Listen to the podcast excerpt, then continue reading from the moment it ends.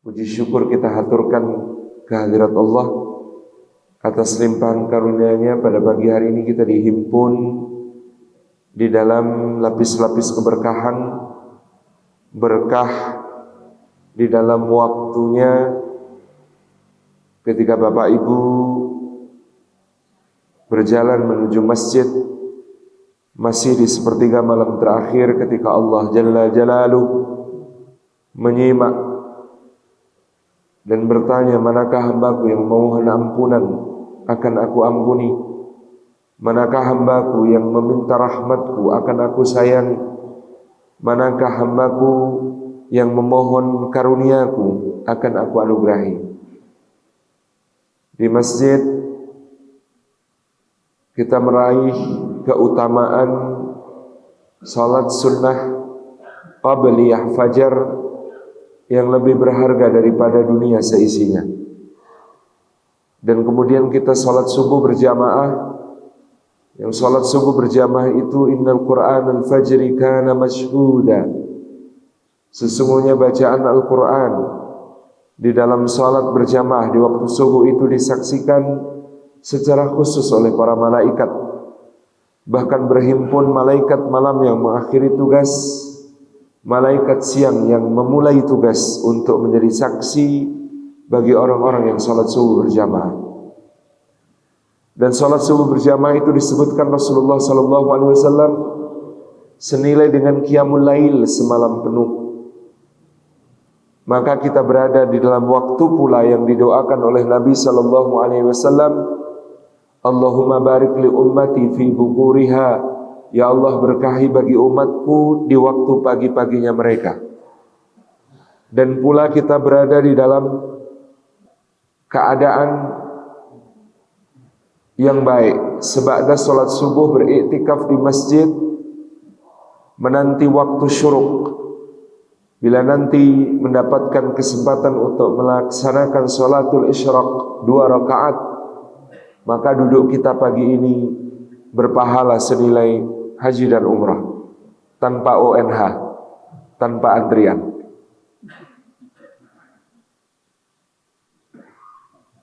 Dan berkah pula di dalam tempatnya di rumah Allah, semoga setiap langkah yang kita tempuh, tiap tapaknya menggugurkan dosa-dosa kita. Meninggikan derajat kita di sisi Allah Subhanahu wa taala dan menjadi pemudah jalan kita semua menuju ke surga. Dan semoga duduk kita semua termasuk taman di antara taman-taman surga. Tempat Allah mencurah-curahkan rahmatnya, menaungkan sayap-sayap malaikatnya, menurunkan sakinah ke dalam hati kita, dan menyebut-nyebut nama kita semua dengan bangga pada makhluk-makhluk mulia yang ada di sisinya. Bapak Ibu hadirin hadirat yang dimuliakan oleh Allah Subhanahu wa taala, di dalam sejarah tentu ada dinamika di dalam pembelajarannya. Karena seiring waktu ada fakta-fakta baru atau bukti-bukti baru yang hadir untuk menggenapi narasi-narasi yang sudah ada selama ini. Atau bahkan mengoreksi. Atau juga meluruskan. Dan dalam sejarah tentang masuknya Islam ke Indonesia kita tercinta dahulu barangkali kita menyimak pelajaran di waktu SD tentang apa yang disebut sebagai teori Gujarat yang diajukan oleh Profesor Dr. Christian Snook di mana dia menyebut masuknya Islam ke Nusantara kita terjadi pada abad ke-13 dengan bukti berdirinya kerajaan Islam Samudra Pasai di ujung utara Sumatera dan jalur masuknya Islam disebutkan dari Gujarat dengan ditemukannya nisan-nisan Kesultanan Pasai yang bentuk dan coraknya sama dengan apa yang didapati di daerah Gujarat di India. Teori ini sebenarnya sudah runtuh di tahun 1964 ketika diselenggarakan seminar masuknya Islam ke Indonesia di Medan di mana Buya Haji Abdul Malik Karim Amrullah, Buya Hamka dengan cerdas menyampaikan yang pertama tidak mungkin baru masuk kalau sudah bisa membuat kerajaan. Proses masuk itu tentu sudah berjalan sekian waktu lamanya sampai kemudian memenuhi syarat-syarat dan memiliki kekuatan untuk mendirikan sebuah kerajaan. Yang kedua, teori Gujarat ini lemah karena pemahaman keislaman yang dipilih oleh masyarakat Gujarat dalam fikih menggunakan madhab Hanafi. Sementara menurut kesaksian Ibnu Batutah dalam kitabnya Ar-Rihlah, kerajaan Samudra Pasai, rajanya, ulamanya maupun rakyatnya mempraktekkan fikih madhab Syafi'i. Maka Buya Hamka menyampaikan dari gelar-gelar raja-raja Samudra Pasai seperti Sultan Malik As-Saleh dan Sultan Malik Ad-Dahir misalnya maka gelar Sultan Malik itu jauh lebih dekat dengan gelar yang dipakai di Daulah Ayyubiyah dan Daulah Mamluk yang memerintah pusat dunia Islam dari Mesir dan Suriah sejak abad ke 11, 12, 13, 14, 15 sampai awal abad ke-16. Dan serupa pula karena madhab resmi Daulah Ayyubiyah maupun Kesultanan Mamluk adalah madhab Syafi'i. teori Gujarat yang menyatakan masuknya Islam ke Nusantara di abad ke-13 dengan berdirinya kerajaan Islam Samudra Pasai dianggap sebagai paradigma kolonial untuk menunjukkan seakan-akan Islam ini sesuatu yang baru dan asing bagi bangsa Indonesia. Buya Hamka mengajukan apa yang disebut sebagai teori Arabia di mana Islam hadir ke Nusantara kita sangat awal sejak abad pertama Hijriyah dan penelitian mutakhir oleh misalnya Kiai Haji Ahmad Baso sejarawan Nahdlatul Ulama di dalam buku beliau Islamisasi Nusantara dari zaman Khalifah Utsman bin Affan hingga era Wali Songo dapat dibaca dalam kronik dinasti Tang Tang Silu bahwa para muhibah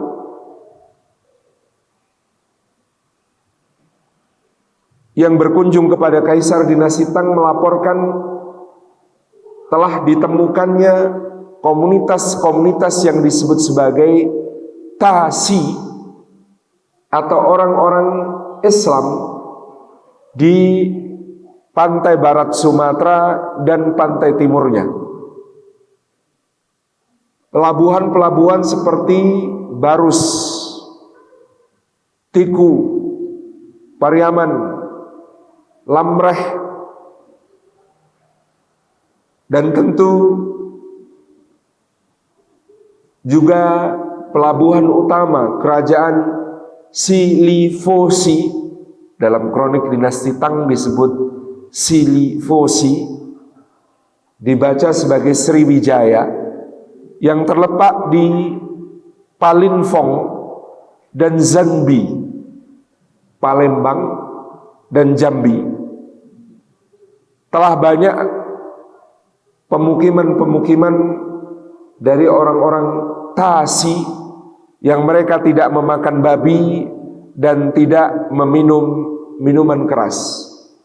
Ini laporan-laporan yang sampai kepada dinasti Tang di Tiongkok.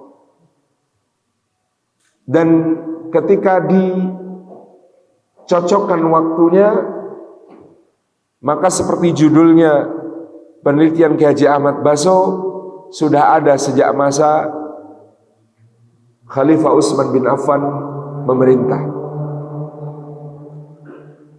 Kemudian kalau kita kembali kepada seminar masuknya Islam ke Indonesia tahun 1964 itu, Buya Hamka telah mengajukan bukti surat yang dikirimkan oleh Maharaja Sri Indrawarman dari kerajaan Sriwijaya kepada Muawiyah bin Abi Sufyan dan Umar bin Abdul Aziz.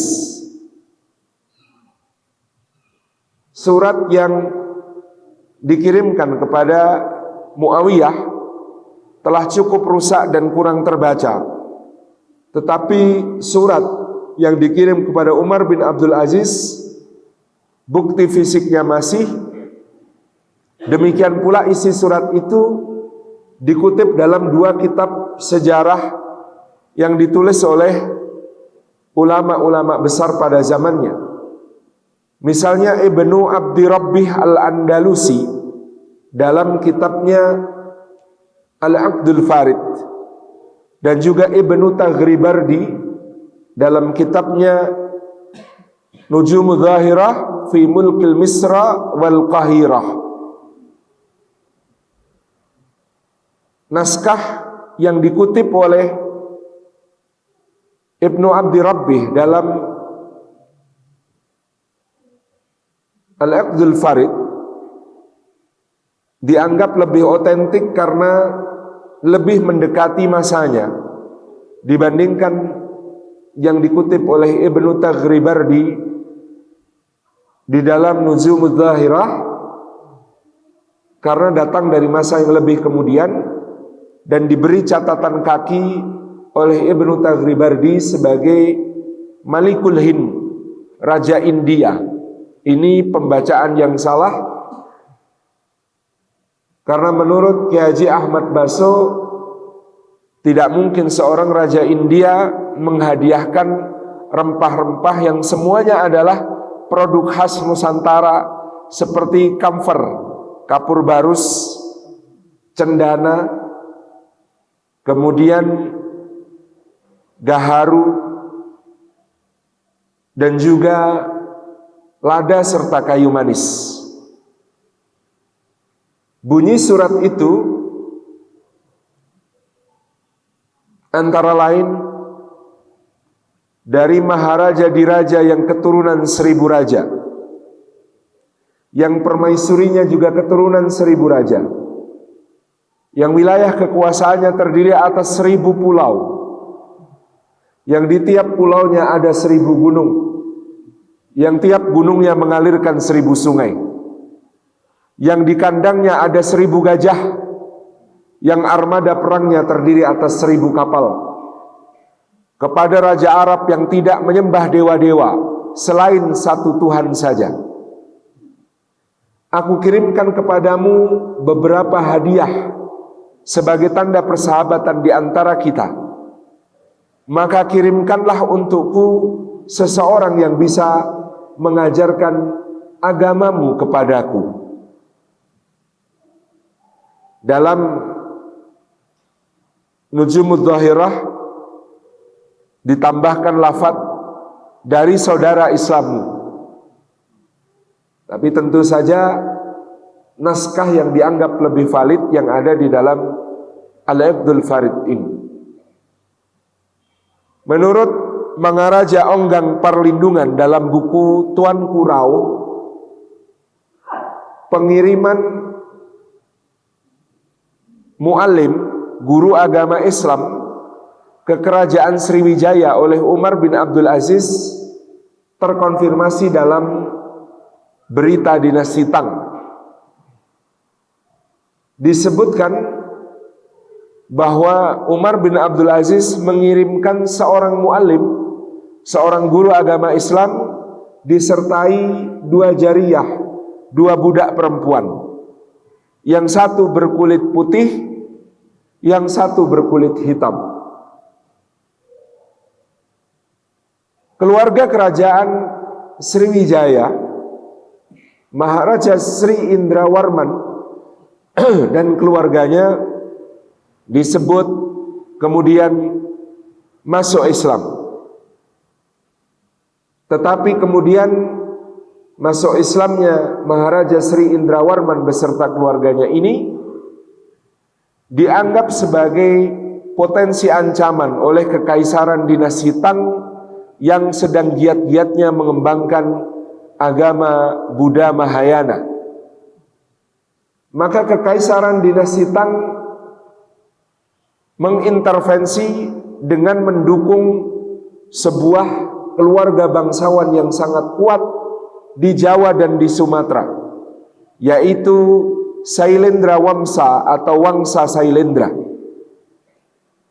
Wangsa Sailendra yang juga penganut agama Buddha Mahayana ini didukung untuk melakukan kudeta di kerajaan Sriwijaya. Sehingga dinasti Dapuntahyang Sriwijayanaga yang sudah memerintah selama kurang lebih 100 tahun di Sriwijaya tumbang. Disebut Indrawarman dan keluarganya menyingkir ke pedalaman dan kerajaan Sriwijaya kemudian dikuasai oleh dinasti Sailendra. Sebagaimana di Jawa, dinasti Sailendra mengambil alih kepemimpinan kerajaan Mataram kuno yang semula beragama Hindu dengan peninggalan kerajaannya di dataran tinggi Dieng, di Liangan, dan di tempat-tempat lain yang bercorak Hindu. Kemudian berubah kerajaan ini menjadi kerajaan Buddha Mahayana dengan peninggalan-peninggalan seperti Candi Sewu, Candi Mendut, dan Candi Borobudur. Keluarga dinasti Sanjaya nantinya baru akan melakukan pengambil alihan kekuasaan lagi dengan tampilnya Rakai Pikatan, seorang pangeran yang dibesarkan oleh para pendeta Hindu dan kemudian berhasil menikahi putri Pramoda Wardani, anak perempuan Raja Samaratungga dari dinasti Sailendra. Pernikahan ini menjadikan Pikatan berhasil mengambil alih kekuasaan dari mertuanya dan kemudian membangun harmoni antara agama Hindu dan Buddha di Jawa dengan menghadiahkan untuk istrinya candi Plaosan yang sangat indah. Namun dia juga memulai pembangunan mahakarya yang akan menjadi peninggalan Hindu lagi di Jawa yaitu candi yang disebut sebagai Prambanan. Sementara di Jawa terjadi pergantian kekuasaan antara Hindu dan Buddha, di Sumatera bunga Islam yang telah mekar di kerajaan Sriwijaya untuk sementara redup dengan kudeta yang dilakukan oleh Wangsa Sailendra.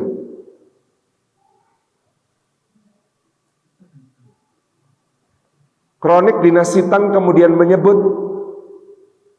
Raja Buddha Mahayana di Sriwijaya mengirimkan zanj atau budak berkulit hitam yang dikirimkan Umar bin Abdul Aziz kepada Sri Indrawarman itu di forward ke Tiongkok. Jadi catatan tentang budak berkulit hitam di dinasti Tang ini menjadi bukti tentang dikirimkannya mualim agama Islam ke kerajaan Sriwijaya oleh Sayyidina Umar bin Abdul Aziz.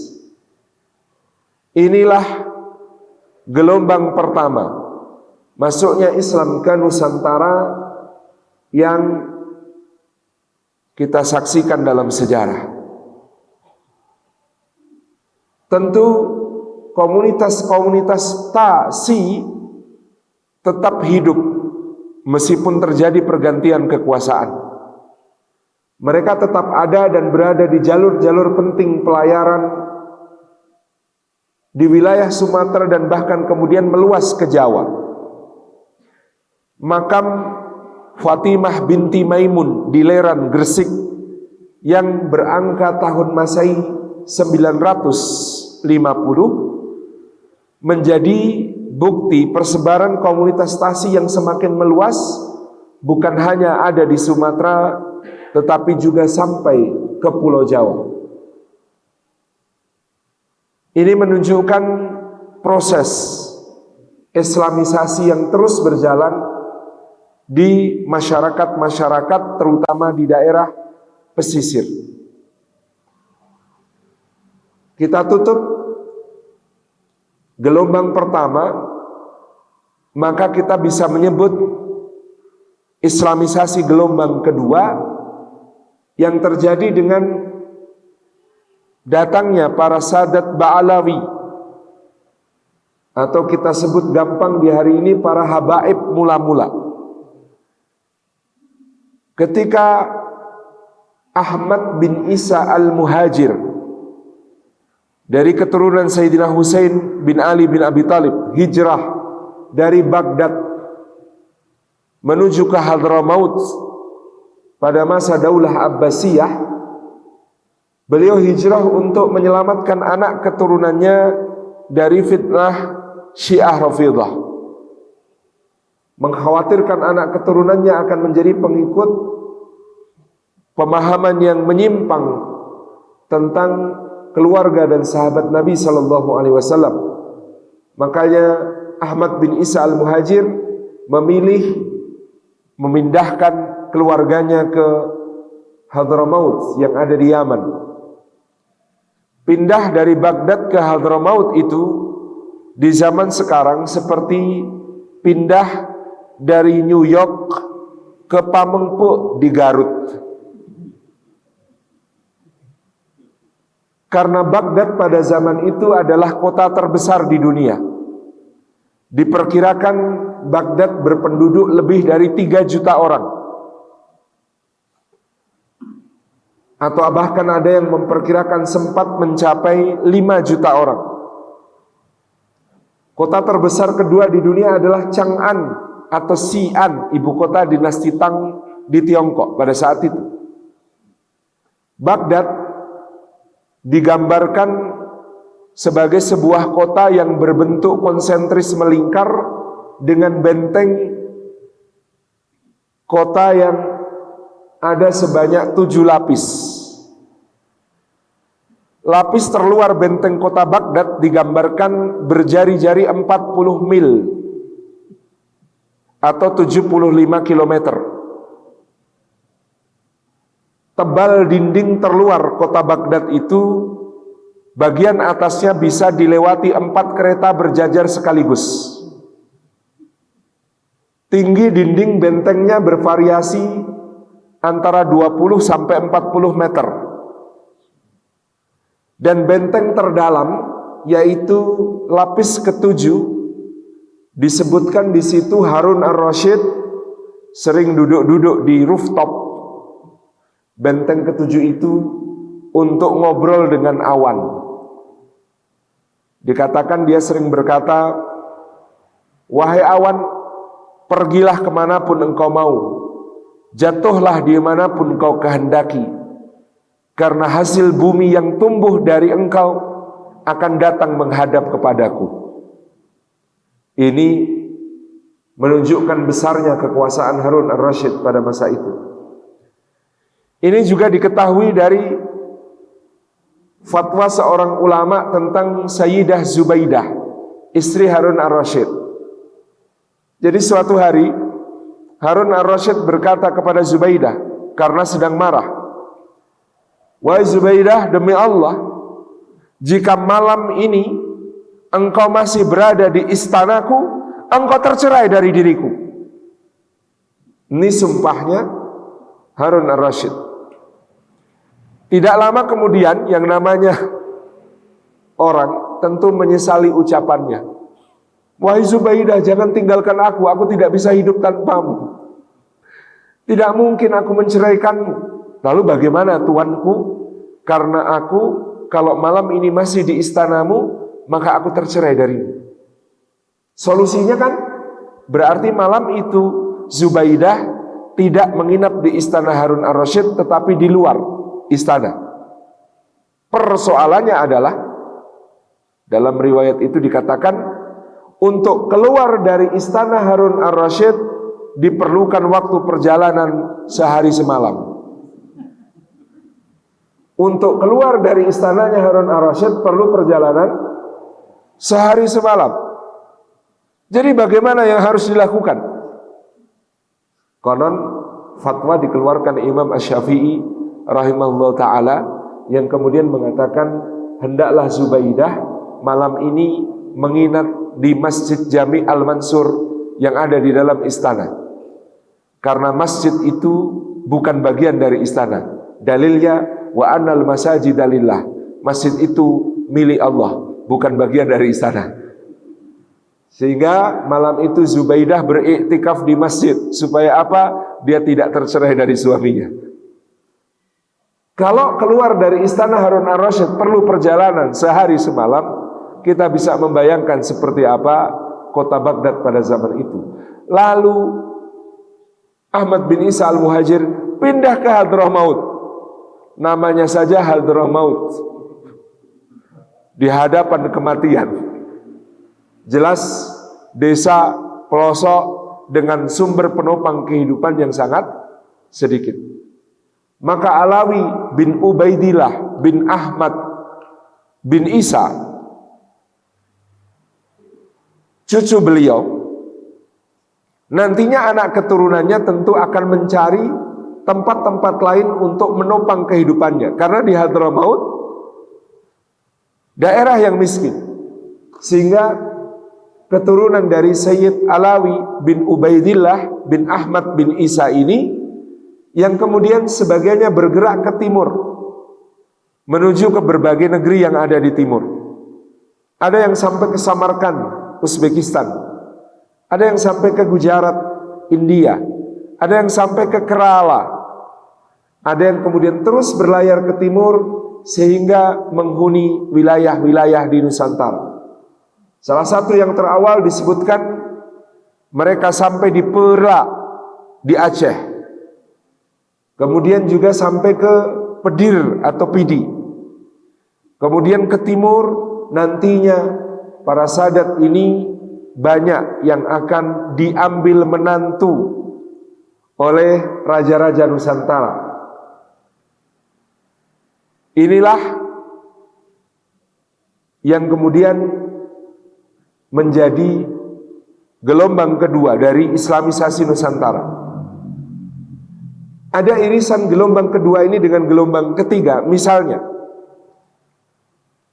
di dalam sejarah dan silsilah kerajaan Tidore, raja pertamanya dikenal sebagai Kolano Muhammad Akil yang berasal dari Baghdad. Kolano Muhammad Akil telah menduduki tahta kerajaan Tidore pada tahun 1041 Masehi. Lagi-lagi Senuk Hurgrunj salah besar dengan mengira Samudra Pasai sebagai kerajaan Islam pertama di Nusantara.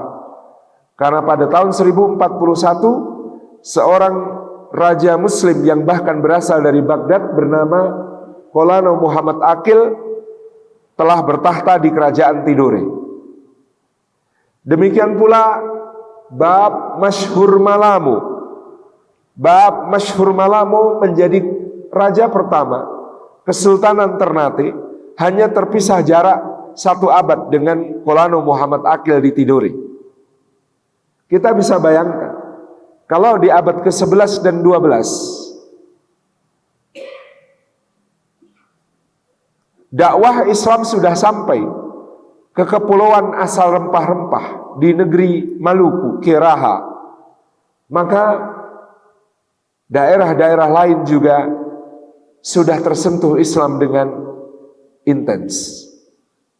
Nanti kita bisa mengajukan data-data bahwa setelah satu abad dari masa bab masyhur Malamu di Ternate, Gaus Abdurrahman juga telah menyebarkan Islam di Pulau Lombok dan menurunkan raja-raja Datu Selaparang dan Datu Pejanggi. Ini menunjukkan gelombang kedua ini menjadi gelombang yang juga penting untuk disebut. Gelombang ketiga berkaitan dengan apa yang terjadi di Timur Tengah di pusat Islam. Pada tahun 1095, Paus Urbanus II berkhutbah di Clermont, Prancis, memfatwakan agar setiap orang Kristen Eropa memakai tanda salib di dadanya dan bergerak menuju ke tanah suci Jerusalem untuk mensucikan Yerusalem dari penguasaan orang-orang infidel atau orang-orang kafir. Yang dianggap orang kafir tentu kaum muslimin. Kita enggak tersinggung disebut begitu. Maka di tahun 1099 dipimpin oleh Godfrey de Bouillon dari Prancis. Pasukan salib pertama merangsek dan kemudian menghancurkan kota Jerusalem. Genangan darah setinggi lutut Yahudi, Muslim, dan Kristen Ortodoks semuanya dibantai. Dunia Islam mengalami shock, keterkejutan yang luar biasa atas kekejaman itu. Maka selama beberapa waktu keterkejutan itu tidak segera sembuh. Seperti Imam Al-Ghazali yang kemudian berkeliling ke kota-kota untuk menggalang semangat jihad fisabilillah ternyata tidak bersambut sehingga beliau bahkan mengundurkan diri dari madrasah nizamiyah kembali ke kampung halamannya kemudian menulis kitab Ihya Ulumuddin karena beliau menyadari tidak mungkin umat Islam diajak berjuang membebaskan Masjidil Aqsa kalau mereka belum menghidupkan ilmu-ilmu agama menjadi amal saleh dalam kehidupan. Kitabnya Imam Al-Ghazali ini kemudian nanti menjadi kurikulum yang sangat penting dan dipelopori oleh Syekh Abdul Qadir Al-Jailani dengan madrasah Jailaniyahnya yang kemudian bersinergi dengan madrasah-madrasah lain di seluruh wilayah Suriah pada masa itu hingga ke Irak sehingga membentuk generasi baru yang akan membebaskan Baitul Maqdis di kesempatan berikutnya.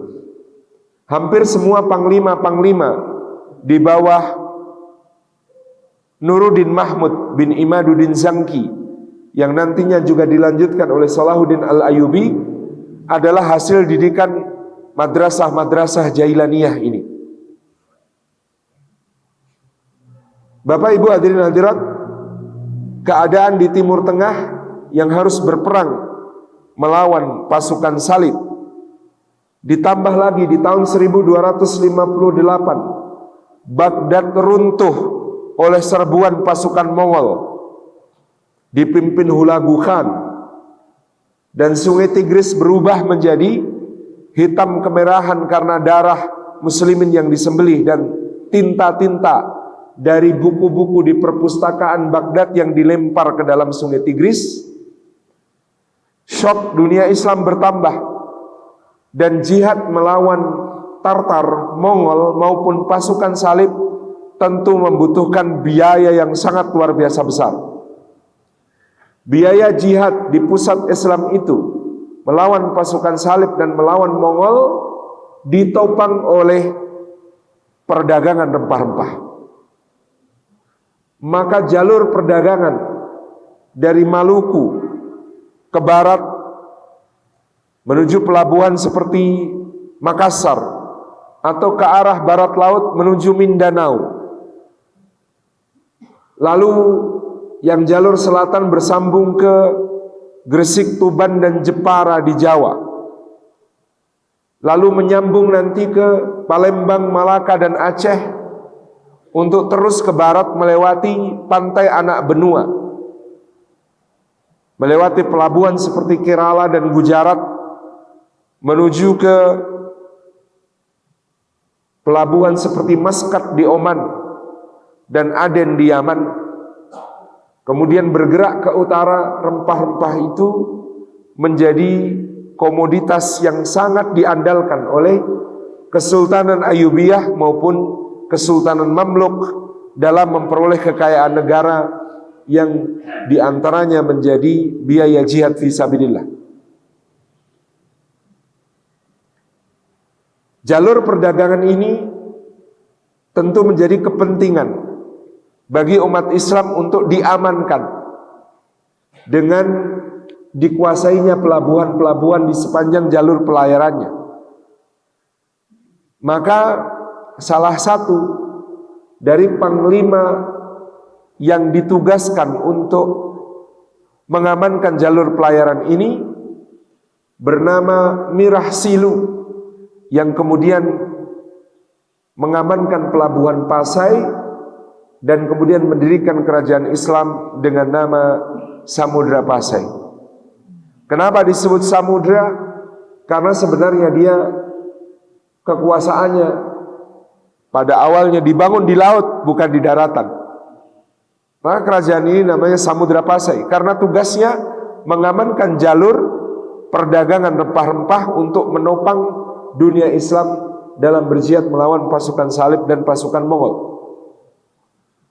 Berdirinya Samudra Pasai tadi disokong dengan telah adanya kerajaan Islam di Maluku yaitu Ternate dan Tidore. Jalur pelayaran ini kemudian nantinya menumbuhkan pula Malaka yang para meswara kemudian juga masuk Islam menjadi sultan pertama di Malaka. Demikian pula nanti tumbuh berbagai kerajaan Islam di sepanjang jalur pelayaran rempah-rempah ini.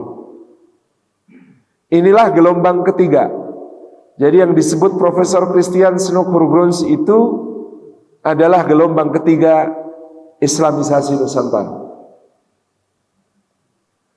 Gelombang ketiga ini sekali lagi kaitannya dengan jalur perdagangan rempah-rempah yang luar biasa penting yang nantinya akan mencapai pasar Eropa melalui Konstantinopel, ibu kota Kekaisaran Romawi Timur. Dan jangan dikira Kekaisaran Romawi Timur dengan pasukan salib itu rukun. Sama sekali tidak. Karena pada tahun 1041 terjadi skisma besar perpisahan antara gereja barat yang berpusat di Roma dengan gereja timur yang berpusat di Konstantinopel. Kedua gereja ini saling membid'ahkan satu sama lain.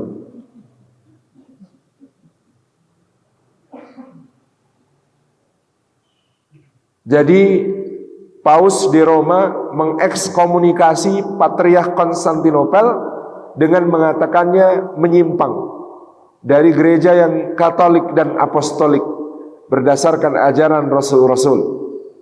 Sementara Patriark Agung Konstantinopel mengekskomunikasi Paus di Roma karena dianggap membuat liturgi-liturgi baru yang mengadopsi ritual-ritual pagan atau ritual-ritual penyembah berhala di Eropa. Jadi dua dunia Kristen ini berpisah sehingga di tahun 1240 terjadi apa yang disebut sebagai the Siege of Constantinople penjarahan besar-besaran Konstantinopel yang dilakukan oleh pasukan salib dari Eropa.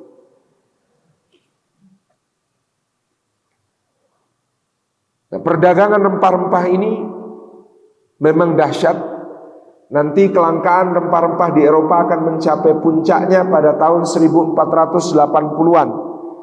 Ketika Muhammad Al-Fatih di tahun 1453 menutup pelabuhan Konstantinopel bagi pedagang-pedagang Genoa dan Venesia yang merupakan distributor rempah-rempah ke Eropa. Di tahun 1480 itu di Lisbon, Portugal ditemukan transaksi 1 gram lada ditukar 2 gram emas. Kita bisa membayangkan 1 gram merica ditukar dengan 2 gram emas. Pada masa yang sangat sulit tentang rempah-rempah di Eropa. Maka jangan heran kalau soal bumbu-bumbu Eropa itu sudah merasa sangat mewah dengan salt and pepper. Itu sudah bumbu yang sangat mewah pada zamannya karena mahalnya rempah-rempah dari timur. Nah maka gelombang ketiga ini disusul oleh gelombang keempat Islamisasi Nusantara. Gelombang keempat ini dianggap sebagai salah satu yang paling masif dan yang sangat penting artinya bagi berbondong-bondongnya warga Nusantara untuk memeluk agama Islam. Padahal gelombang keempat ini diinisiasi oleh para ulama yang dalam tanda kutip misinya swasta. Tidak didukung oleh kekuasaan politik. Bermula konon dengan seorang bernama Maulana Malik Ibrahim yang berasal dari Azerbaijan. Kalau kita baca nisannya yang ada di Gresik, kita menemukan dia disebut Al-Kasani, berasal dari Kasan. Kasan ini satu provinsi di wilayah Persia yang hari ini masuk ke dalam bagian negara Azerbaijan. Di manakah Azerbaijan itu? Kalau lihat peta, cari Turki. Geser ke timur, di tepi laut hitam. Ah, di situ dekat situ ada Azerbaijan. Pada tahun 2017 pada sebuah bulan Ramadan kedutaan besar Azerbaijan di Jakarta mengundang para tokoh Islam untuk mempresentasikan keabsahan asal usul Maulana Malik Ibrahim yang berasal dari negara Azerbaijan. Jadi maksudnya Azerbaijan di kedutaannya itu pengen mengatakan Indonesia punya hutang budi pada Azerbaijan. Yang Maulana Malik Ibrahim ini belajar di Mesir di Jamiatul Ashar dan pada saat belajar di Mesir dia menemukan di perpustakaan Al Ashar adanya sebuah buku berjudul Ar-Rihlah karya Ibnu Batutah yang ditulis satu setengah abad sebelumnya. Arehlah karya Ibnu Batutah ini menceritakan dengan rinci bagaimana negeri-negeri di timur termasuk kunjungan Ibnu Batutah ke kerajaan Samudra Pasai dan bagaimana Ibnu Batutah menggambarkan Samutrah Basai. Dia menuliskan negeri Samudra Pasai dengan kata-kata sin mim wawu ta ra tak marbutoh. Samutrah Samudra dia tulis Samutrah. Penulisan oleh Ibnu Batuta ini diikuti oleh para pelaut Arab berikutnya yang lalu menjadikan pengucapan samudra menjadi Sumotroh yang kita kemudian pakai sebagai nama pulau Sumatera.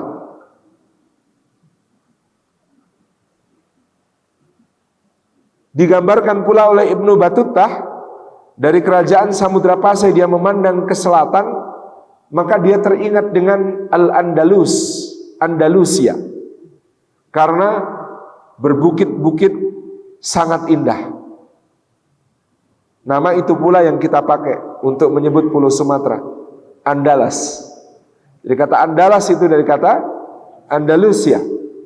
Karena oleh Ibnu Batitah dipandang mirip struktur perbukitan-perbukitan yang sangat indah di atas pesisir Aceh. Dikatakan oleh Ibnu Batutah di negeri-negeri di timur Samudra Pasai masih banyak orang-orang yang menyembah berhala dan belum mengenal agama Islam. Kalimat ini memicu semangat Maulana Malik Ibrahim untuk berlayar ke timur, menumpang berbagai kapal dagang, menunggu angin bergerak muson barat sampai akhirnya dia tiba di wilayah yang disebut sebagai Gresik di Pulau Jawa. Salah satu pelabuhan utama di Pulau Jawa saat itu pelabuhan Gresik. Pelabuhan milik kerajaan Majapahit. Tiba di Gresik, dia mendapatkan berita bahwa di Majapahit sedang terjadi perang saudara antara Wikrama Wardana, menantu Maharaja Hayam Muruk yang mewarisi tahtanya dengan saudara ipar tirinya yang bernama Bre Wirabumi. Peperangan itu diperkirakan terjadi di wilayah Jawa Timur bagian timur karena Wikrama Wardana berkedudukan diperkirakan di Mojokerto Sementara Bre Wirabumi diperkirakan berkedudukan di Banyuwangi atau Belambangan. Jadi medan perang yang paling parah tentu diperkirakan yang ada di antara Mojokerto sampai Belambangan, sampai Banyuwangi. Ini wilayah yang kemudian mengalami perang yang disebut sebagai perang Paregrek. Disebut Paregrek karena konon tidak segera diketahui siapa yang akan menang. Perang berjalan bertahun-tahun lamanya, sekitar tiga tahun. Perang yang berlangsung panjang ini meruntuhkan sendi-sendi ekonomi Majapahit. Pelabuhan sepi dan tanah-tanah pertanian ditinggalkan oleh penduduk yang lari ke pegunungan karena takut. Sehingga Majapahit mengalami krisis pangan yang parah pada saat itu. Maka Maulana Malik Ibrahim diceritakan datang pertama-tama bukan untuk membangun pesantren, melainkan membangun bendungan dan membangun saluran irigasi serta mencetak sawah-sawah yang bisa panen dua kali setahun. Yang dilakukan Maulana Malik Ibrahim didukung oleh masyarakat dan bahkan Maulana Malik Ibrahim menyumbangkan hasil-hasil panennya kepada kerajaan Majapahit untuk menolong rakyat di berbagai wilayah yang kelaparan. Ini nanti akan menjadikan Maulana Malik Ibrahim mendapatkan julukan Wong Agung Majapahit dan mendapatkan penghargaan dari Maharani Suhita, putri dari Wikrama Wardana. Ada salah satu hal yang menarik bahwa konon ketika Laksamana Chengho Muhibah dari kekaisaran dinasti Ming mendarat di Tuban, maka Maulana Malik Ibrahim menemui sekretaris Cheng Ho yang bernama Ma Huan.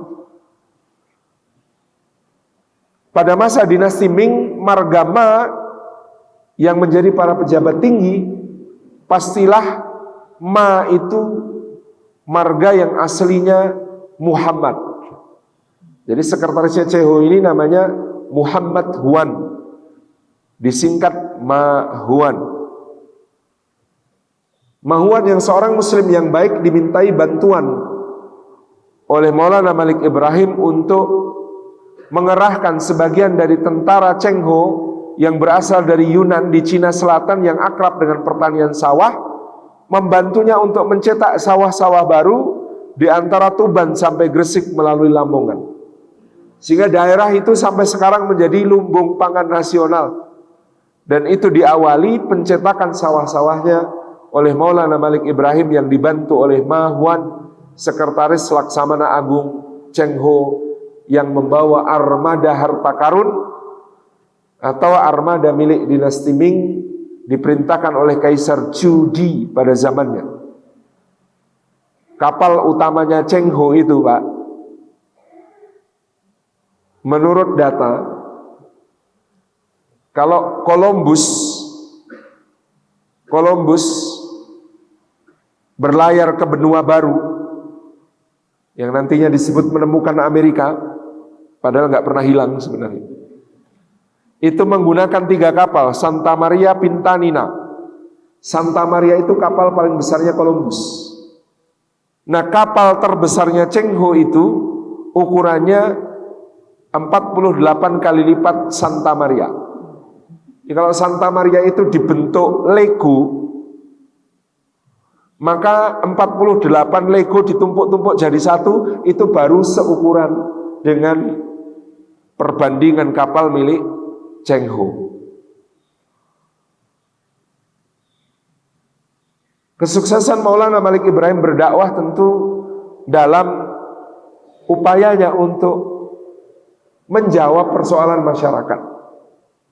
Masyarakat kelaparan, maka dakwahnya adalah menyediakan bahan pangan. Sehingga sedikit demi sedikit rakyat pesisir kemudian membantu beliau melihat akhlak beliau yang mulia, melihat ibadah beliau, maka berbondong-bondong mereka bersyahadat dan masuk Islam.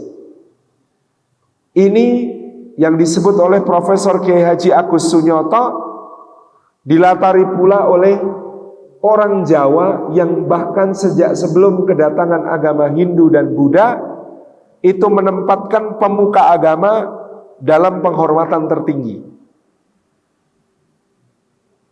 Ki Haji Agus Sunyoto menolak klaim sejarawan barat yang mengatakan sebelum datangnya Hindu Buddha maka rakyat di Nusantara ini beragama animisme dan dinamisme.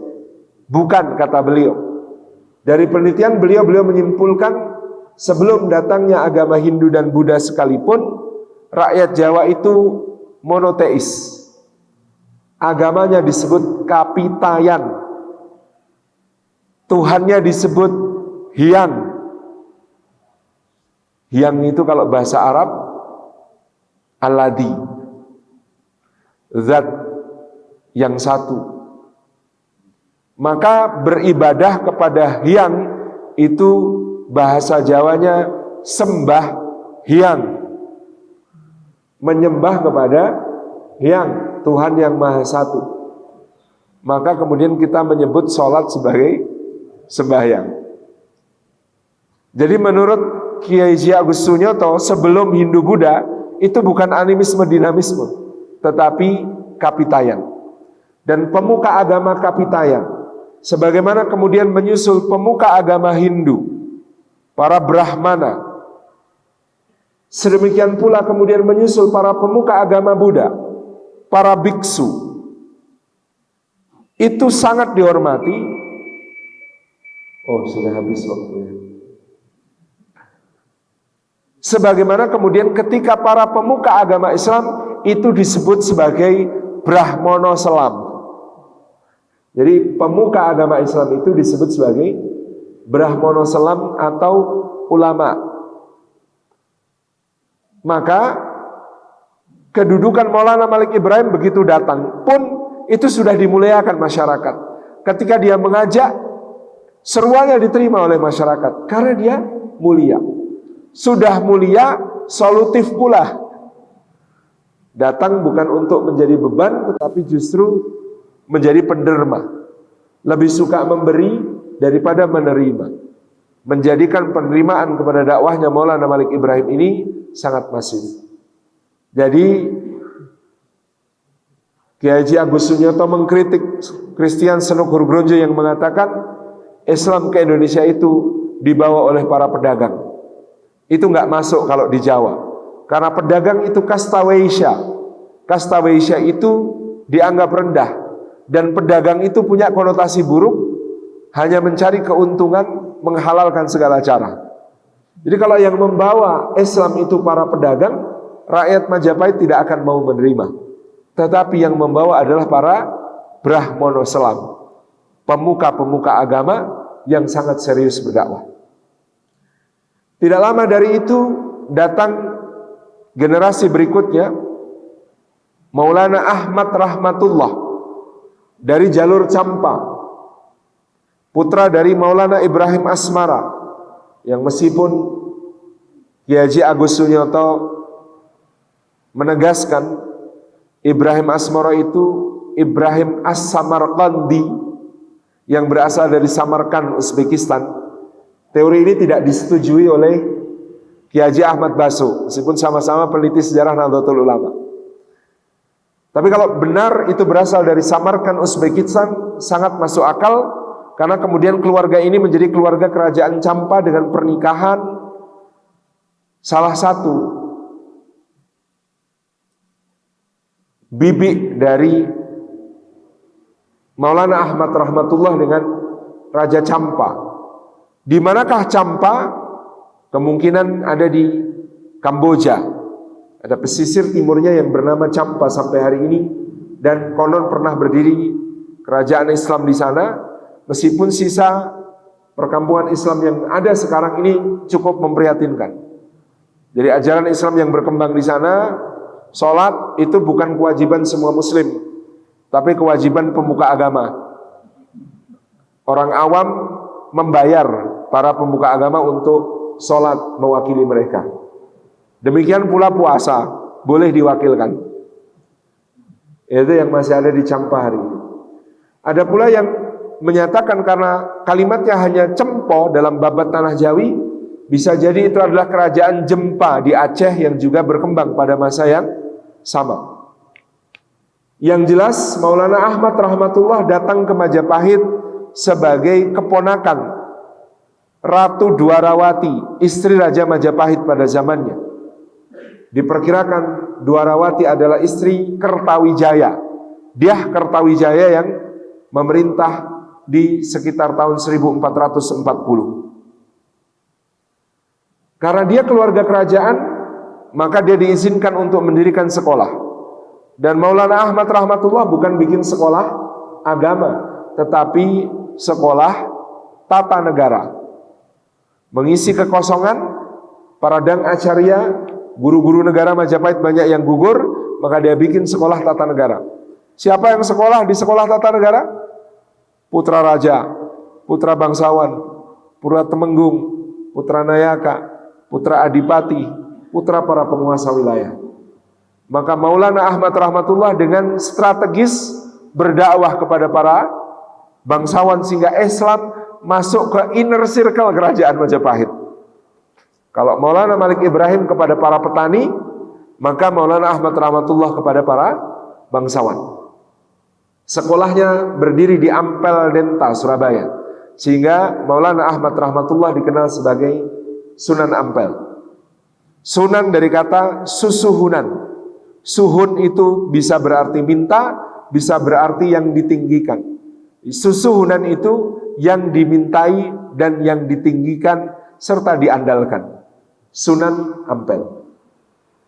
Maulana Ishak, saudara dari Maulana Ahmad Rahmatullah, mendarat di Belambangan di ujung timur Jawa di mana wilayah ini sedang terserang wabah sehingga beliau dengan kemampuan kedokterannya dan doanya kepada Allah mampu meredakan wabah dan bahkan menyembuhkan putri Raja Menak Sembuyu yang bernama Dewi Sekardadu yang sedang sakit. Dia dinikahkan dengan Dewi Sekardadu, tetapi karena ada kedengkian dari para pejabat kerajaan maka dia meninggalkan belambangan ketika istrinya belum melahirkan. Bayi itu lahir diberi nama Raden Paku. Tetapi kemudian atas fitnah yang keji yang menganggap bayi itu sebagai sumber malapetaka, bayi itu dihanyutkan di lautan dan kemudian ditemukan oleh seorang pedagang dari Gresik bernama Nyai Ageng Pinatih. Bayi itu diberi nama Joko Samudro. Joko Samudro oleh Nyai Ageng Pinatih dikirim ke Ampel Denta untuk belajar kepada Maulana Ahmad Rahmatullah. Di situ dia belajar bersama putra-putra Maulana Ahmad Rahmatullah yang bernama Makdum Ibrahim dan Qasim. Tiga anak muda ini lalu dikirim oleh Maulana Ahmad Rahmatullah Sunan Ampel ke Pasai untuk belajar kepada Maulana Ishak yang mengajar di Pasai. Begitu sampai di Pasai, dengan ainul yakin Maulana Ishak mengenali, ini putraku.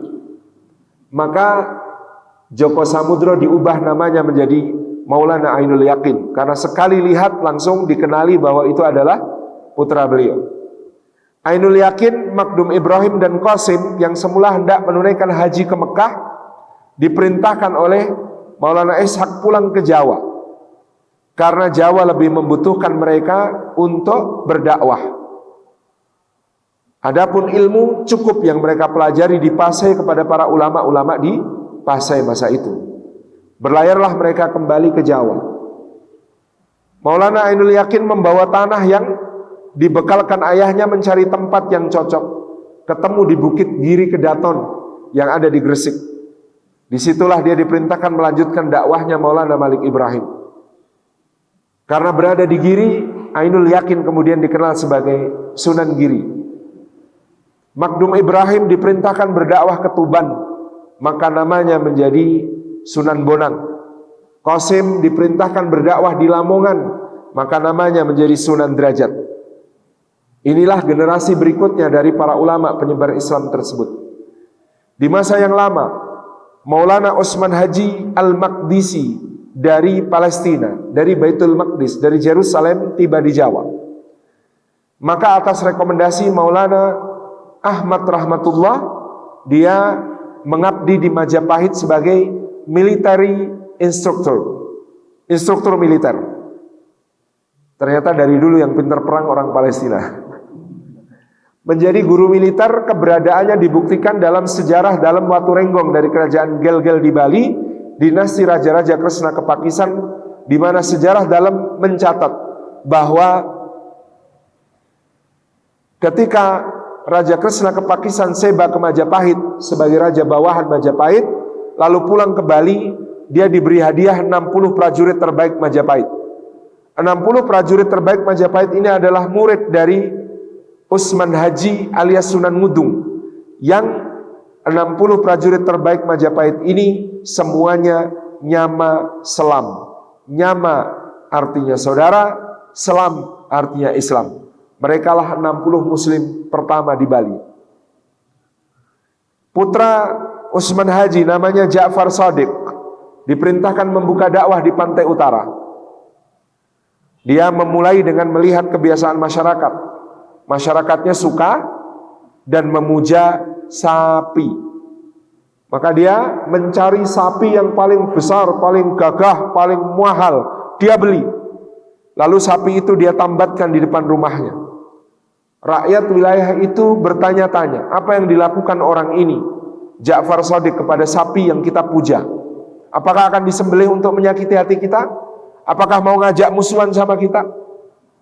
Ketika rakyat berkumpul di hadapan rumah yang semakin banyak, keluarlah Ja'far Sadiq dan mengatakan, Tuan-tuan, saya sangat menghormati sapi yang tuan-tuan hormati. Karena dalam kitab suci saya Al-Quran, surat yang paling panjang dan banyak fadilahnya adalah surat yang berjudul Al-Baqarah, artinya sapi betina. Sapi betina ini, lalu dia cerita tentang sapi betina dalam surat Al-Baqarah, sampai bagian yang paling menarik cerita dihentikan. Sampai di sini cerita bersambung besok pagi. Silahkan datang lagi. Terus cerita tafsir surat Al-Baqarah sedikit demi sedikit dan cerita Bani Israel setiap kali sampai bagian paling menarik cerita berhenti. Kita lanjutkan besok pagi. Makin banyak makin banyak orang berhimpun dan akhirnya mereka semua bersyahadat. Ja'far Sadiq membangun sebuah masjid karena rindu pada tanah kelahiran, masjid itu diberi nama Masjid Al-Aqsa.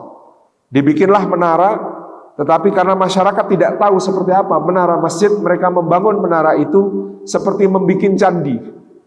Jadilah Masjid Al-Aqsa dengan menara yang kita kenal sangat khas menara yang ada di kota yang kemudian diberi nama oleh Ja'far Sadiq seperti nama kota kelahirannya namanya kota Al-Quds karena orang Jawa susah bilang Al-Quds pakai qaf yaklo maka kemudian menjadi Kudus kota Kudus adalah yang disebut oleh para sejarawan ini sebagai Jerusalem in Java monumen persaudaraan Indonesia Baitul Maqdis, Indonesia Palestina sejak dulu. Dakwah ini makin menarik dengan kehadiran generasi yang datang dari jauh. Alkisah, Pangeran Walang Sungsang dari kerajaan Pajajaran bersama adiknya Nyimas Rara Santang pergi berhaji karena mereka sudah menjadi murid dari ulama besar Syekh Qura dari Kerawang Ketika sampai di Masjidil Haram berhaji, ada seorang syarif dari Mesir, Abdullah bin Hud al-Masri yang jatuh cinta kepada Rara Santang. Maka mereka dinikahkan dengan perjanjian nanti kalau mereka punya anak laki-laki dan sudah dewasa harus dikirim ke Jawa untuk membantu uaknya berdakwah. Pangeran Walang Sungsang pulang ke Caruban Larang kemudian dikenal sebagai Pangeran Cakrabuana penguasa Cirebon. Dan di Mesir Nyimas Rara Santang yang kemudian dikenal sebagai Syarifah Mudaim melahirkan putra bernama Syarif Hidayatullah. 20 tahun dia belajar di Mesir termasuk kepada Syekhul Islam Zakaria Al-Ansari, murid langsung Imam Ibnu Hajar Al-Asqalani. Kemudian mengembara ke Makkah dan Madinah selama 10 tahun. Ketika berusia 30 tahun dia berlayar ke timur dan sampai di Cirebon untuk membantu uaknya berdakwah. Ketika berdakwah dan Sunan Ampel masih hidup, Syarif Hidayatullah merasa sungkan untuk mengajar. Maka dia menahan diri. Dia tidak bersedia mengajar agama Islam, ilmu fikih, ilmu usul fikih, ilmu tafsir, ilmu hadis dan sebagainya yang dia miliki sebelum Sunan Ampel wafat. Begitu Sunan Ampel wafat, orang yang paling tahu keilmuan Syarif Hidayatullah namanya Raden Syahid dari Tuban. Kemudian berguru talaki kepadanya di Cirebon. Desa tempat Syahid ngekos namanya desa Kalijaga. Maka kelak dia dikenal sebagai Sunan Kalijaga, murid dari Sunan Gunung Jati dan sekaligus murid dari Sunan Bonan, sekaligus murid dan menantu dari Sunan Ampel. Di tangan Sunan Kalijaga, dakwah tidak hanya kemudian beredar di pesisir, tapi dengan pendekatan kebudayaan yang sangat menarik, dakwah dia bawa ke berbagai wilayah pedalaman, sehingga masif dakwah itu menjadikan Islam diterima di pedalaman. Tentu bagian menariknya dari dakwah Sunan Kalijaga dan bagaimana kemudian berdirinya Kesultanan Demak yang mengawal dakwah selanjutnya adalah bagian menarik sehingga seperti Syed Ja'far Sodik kita simpan. Jazakumullah khairan. Wassalamualaikum warahmatullahi wabarakatuh.